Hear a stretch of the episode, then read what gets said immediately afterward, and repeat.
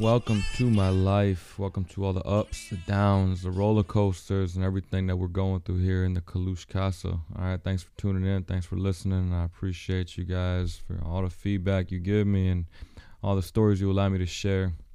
All right, enjoy. Everybody swears they're solid, but ice is solid too until you put some heat to it. I want to be clear about something, all right? I, everybody's, you know, saying, don't blame yourself. Fadi, don't blame yourself. It's so much easier said than done. It's not that I blame myself for her action. It's that I blame myself for for allowing her to even think that that action was a choice. And I get I get what people say as far as you know. Uh, there's there's no controlling it. But once again, I go back to what I said before. If I was a better husband, if I was a better person to talk to, if I was better at seeing certain things I feel like I should have saw, or if I was more compassionate. Once again, this point in my life, I have, I'm under a lot of stress as well, right from the military. Prior to her, the stress she added to my life after you know, after she passed, um, and we, you know, I, I just I'm human. I go back to that all the time, and I just I kept on pushing the same way I push through life. I push through my career, and I push, and I just you know I put my head down and I I, I truck forward. And I don't think I was the husband that I should have been during this time, especially after having a baby, and that's what I blame myself for. I can't blame myself for whatever hormones that she had, or you know, I, I don't, I, I don't know what was going on inside her body. I just know that, you know, the events that took place towards the end was not an event that I would ever think that my wife would have ever, you know, considered, contemplated, or, or executed. Nine years, or just just about nine years together, uh, dating, married, you know, and everything wasn't always peachy keen. You know, I'm a very uh, stubborn person, and uh, Amanda was a very stubborn. Or not, I don't want to say stubborn. Well, she was stubborn, but like you know, she was just very um very well versed and educated. You know, when um when I met her, she was finishing up her master's program in psychology, and and um just it's. I mean, it, it was it was a turnoff for me, right? Having having a woman like that, you know, uh, one educated, uh, had already got a, a bachelor's and two associates prior to her master's, uh, having her own mortgage, having her own vehicle, having her own everything. Our first date was at the Fire Ninja out there in Virginia Beach by Town Center, and and um, it's not there anymore. But uh, I told her like, I said, you you're gonna be my future ex-wife. That's what I told her. It was a joke, right? You know, got to start somewhere and start a future ex-wife and build up to actual wife-wife. Um, I ended up proposing to her uh, eight months after I met her. I, I, proposed to her at a at a command Christmas party. Uh, they had a lot of raffled off gifts, and I had her ring raffled off. Uh, obviously, you know, planned for her to win the raffle, and it was it was advertised as a mystery box, right? So everybody wanted to know what was inside the mystery box. So, so when she went up to the, the stage to get her uh, mystery box, you know, like, oh, you can't just walk off with with the box. You gotta, you gotta open it up. Let us know what's inside of it. So she's opening it up, and while she's you know unpacking or unwrapping the box and everything like that, I'm, I'm walking to the stage and she opens it and she sees this ring and she just she lights up. She turns around and she sees me on one knee behind her, and they had to catch her because her knees buckled, and it was just it was everything. It was everything, and it was the start of everything I wanted. And uh, I mean, even before I proposed to her, you know, there was some rockiness because she was she had a whole another life before me that was still, you know, popping up. And I knew what I wanted as soon as I met her. Like I knew she was the one and I still think she's the one. And I don't think there's anybody else out there that could ever be the one. And this is after you know traveling the world and, and talking to a, a lot of women. I'm, I'm not trying to call myself a whore or whatever the case is, but I'm not. You know, I mean, I'm not a hermit. I, anyway, quality is quality, and I understood the quality of Amanda, and I instantly fell in love with it. You know, it took me less than it took me less than a month to tell her I love her at the same time, it took me a month just to get a kiss from her, my first kiss, right? I, I no woman ever made me wait a month to just get a kiss, but it went back to, you know, she respected herself and she respected this process, and, and that made me fall even deeper in love with her. Um, but you know, you know, we, we moved in together before we got married, and we, we started life together. We started the normal. You know, you got to know each other more intimately, not just on a sexual level, but just in general, more intimately, right?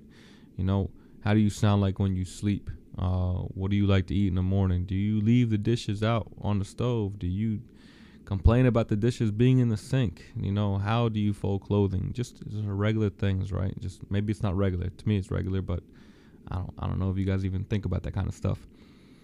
Um, and after years and years living together, you know, start st- stuff just starts, you know, adding up, and um, then you know, babies come into play, and after Ava, you know, uh, we had a, a lot of falling out just because you know so much so much we're new to, new to this chapter of marriage, um, new to parenting, new to everything, and uh, we ended up having to go see a marriage counselor and um, I'm, I'm, not really too big on marriage. I'm not really big on any counselors. I just I feel like it's a like I could be your counselor. Let's just sit down on the couch and talk. That's all you need. You just need somebody to talk to, and either agree with you or give you a different point of view, or disagree with you and tell you why. All right. I don't know why it takes a degree to do that, but I just think it takes a lot of life experience. But let me get back on track. So we go to a counselor, um, and you know we got to choose male or female. So uh, Amanda chose female, and uh, first couple sessions were real good. Right? Uh, she gave us homework. She assigned us uh, this book to read. You know, um, you know whether it's one to three chapters or whatever the case is between the, the, each week that we came and seen her, and to reflect on what we read. And uh, we did, and you know that only lasted for for so long before uh, the lady asked, you know, she's like, you know, uh, she asked Amanda, "Has Fadi been doing everything? Uh, you, what, has he been following the book? Has he been following the rules that she's that she gave us, that the counselor gave us?" She said, "Yes, you know, I have been." And then she asked me, "Hey, has Amanda been, you know, following the rules?" And I didn't want to answer this because there's nothing but trouble that comes out of any of my answers because all my shit's honest.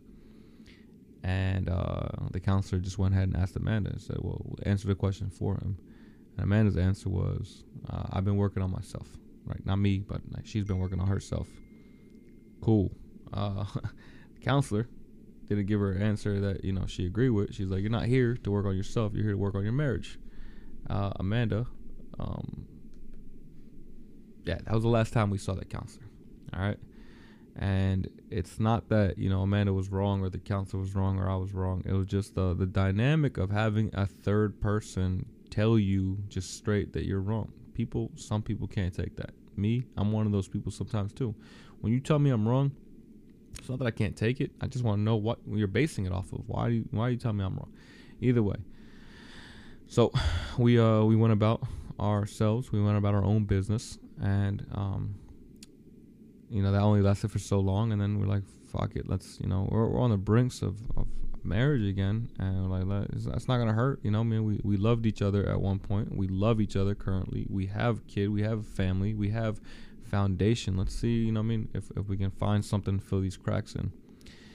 And uh, we decided to try another therapist. And this time you know male or female she chose male so, um, what worried me about this guy was before we even started the counseling session, he just wanted to get some backstory, and he just asked us. He's like, "Do you guys even want to make this work?" Because it just sounded like we hated each other, you know. And that bothered me, right? Because we're here for a reason. We're here because obviously things aren't working, but we're here because we want to make it work. And that just kind of uh that, that jaded my opinion of him. Once again, I I mean, not once again, but I'm, I'm optimistic and I, will give anything a shot. You know, I mean, not anything. no booty play on here, but uh, um, I give everything a shot, and that was one of the things I gave a shot. I said, you know, whatever, and um, that that counselor lasted about you know two to three sessions, and it just it didn't it didn't work out. It didn't work out, right? I think both of our cups were just too full. One thing we just we thought we knew everything, and we thought that there was no changing the other person, and we're like we're just gonna deal with it on our own. Obviously, not the right answer. Um, it, it worked for a little bit. We put some band aids on some things, but there were still so many underlying issues. And what Amanda liked to do a lot was fight in a time machine. And what I mean by that was, um, if something happened today, I'd be I'd be, you know, defending myself for today or explaining myself for today, while also having to reference and stand up and defend myself for things that happened over the course of the last few years. And I never thought that was fair. Um, I never thought that was fair, and I, I, I just shut down. So uh, me shutting down caused her to think that I just didn't care, and it wasn't that I didn't care. And this is not me bashing Amanda at all. Just need you to listen to understand this, all right? Because I, I know a lot of people that do this. It wasn't that I didn't care. It's just that I didn't think the fight was worth the fight. So rather than arguing about something I know I'm going to be wrong about, why argue? I'll let you be right. I'll let you yell. I'll let you get it off your chest, and we'll keep it moving because I love you more than I love myself. I love you more than I love me. But in her mind, if I fought her, that means I hated her. If I didn't fight her, that means I didn't love her. And I know there's a lot of women out there, or a lot of people out there that think the same. And I'll tell you guys right now, they're just, it's just, to me, that's that's bananas because there's there's a good amount of people out there that just don't want to fight. You know, why make the home that you live in uncomfortable? Like that's when people start staying at work later. That's when people start cheating. That's when I don't I want to want to come home. I don't want to not want to come home. All right? And if I got to shut down when I come home all the time, I'm okay with that. You know, I'll shut down, but if you have to push for a fight or demand a fight to show that I care about you, that's insanity to me. And uh, she went through this phase, and you know, once again, I'm always, and I, I take complete fault in all this, right? Because, um, you know, there's there's a lot of unresolved issues because I shut down that you know didn't get resolved, and you know she held on to, and you know that's not fair for anybody, right? To have to live with that kind of pain, grief, or whatever the case is, regardless of what the subject was about the the the pain. And I, I used to tell all the time. We used to tell each other all the time. You know, like when we got these fallings out, and like you know, we threw around the idea of divorce, or we threw the idea around like you know we hate each other, whatever the case is. We we finally got back to each other, and we asked ourselves like, like why? what is this all about? Like, did one of us cheat? No, never. Right? Did one of us lie about something major? Did one of us hurt each other? No, never. You know, like there's just nothing. All this shit was just bullshit. It was just bullshit. It was just emotional. It was childish. It was um it, it became toxic. It became toxic at certain points of our marriage. And um you know, it's just it, it's tough to deal with. It's it's tough to, you know, to be that person. I you know, when I was on um when I was on uh, the George Washington, you know, there's only three people that know this. Um, the in, in, the command that we had you know some falling outs and you know um, i needed a cool down room just to be able to get out of the house and just cool off and they were able the command was able to get me a cool down room just to just to get some time away time apart um not cool down because like some that's what just what they called the room like nobody was just hot or whatever the case is but you know it was embarrassing for me to to have to go to the people I work for and say, look, you know, this is what's happening in my personal life, and as as a leader, I, I, I just I need to need to address this so it doesn't get out of hand. And um, you know that that played a, a pit, paid a toll on me and it, uh, my my ego and my pride, and uh, I think that I, I took I took some of that anger and I held on to it, you know, for a few years later and uh, I was I was scared that you know something similar was gonna happen when I was about to head out to California, right? You know, Amanda hears something she didn't want to hear, or um, imagine something based off you know something she saw, or you know whatever the case is. Our imagination plays with us a lot, especially with, with time apart. You know, we always think like, "Yo, did this person meet somebody else, or is this person happier without me?" And I was terrified that she was gonna have these thoughts, and then you know start start using my daughter or my, my, my daughter and my son at this point, you know, to to kind of control me and you know affect my my quality of work or my level of work or you know my ability to support my family. And um you know uh recently right before she passed and that's what I was talking to her about. That's like that's where some of my anxiety came from.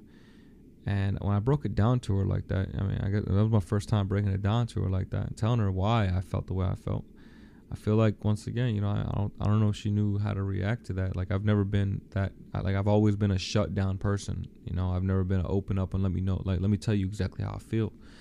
And I feel like if I told her, you know, how I felt more throughout our, our marriage and our relationship, or if I was, you know, I mean, I just I just feel like a little bitch sometimes when I talk about my feelings, you know, and um, I feel like now, you know, hindsight's twenty twenty. If I talk to her more throughout, you know, our marriage and, and, and let her know that I you know, genuine feelings and Fadi's not a fucking robot. I feel like, you know, she would have been more um, able to brace that shock of how I felt Vice, not knowing what to do, feeling like her marriage was about to fall apart, feeling like she was falling apart, you know, and um, and that's why that's what you know I feel responsible for. I feel responsible because I feel like I handled this entire relationship incorrectly. You know, um, we had a great thing. We were two great people, I think, and I think the love that we had when we had it and when we were together and it was passionate. It was it was hot. It was it was everything you know? We are just great together. We never wanted for anything. Me and her were very very well um uh, stable minded and you know goal oriented and you know we're just a great team man. We were a power couple. And i just i dwell on that now.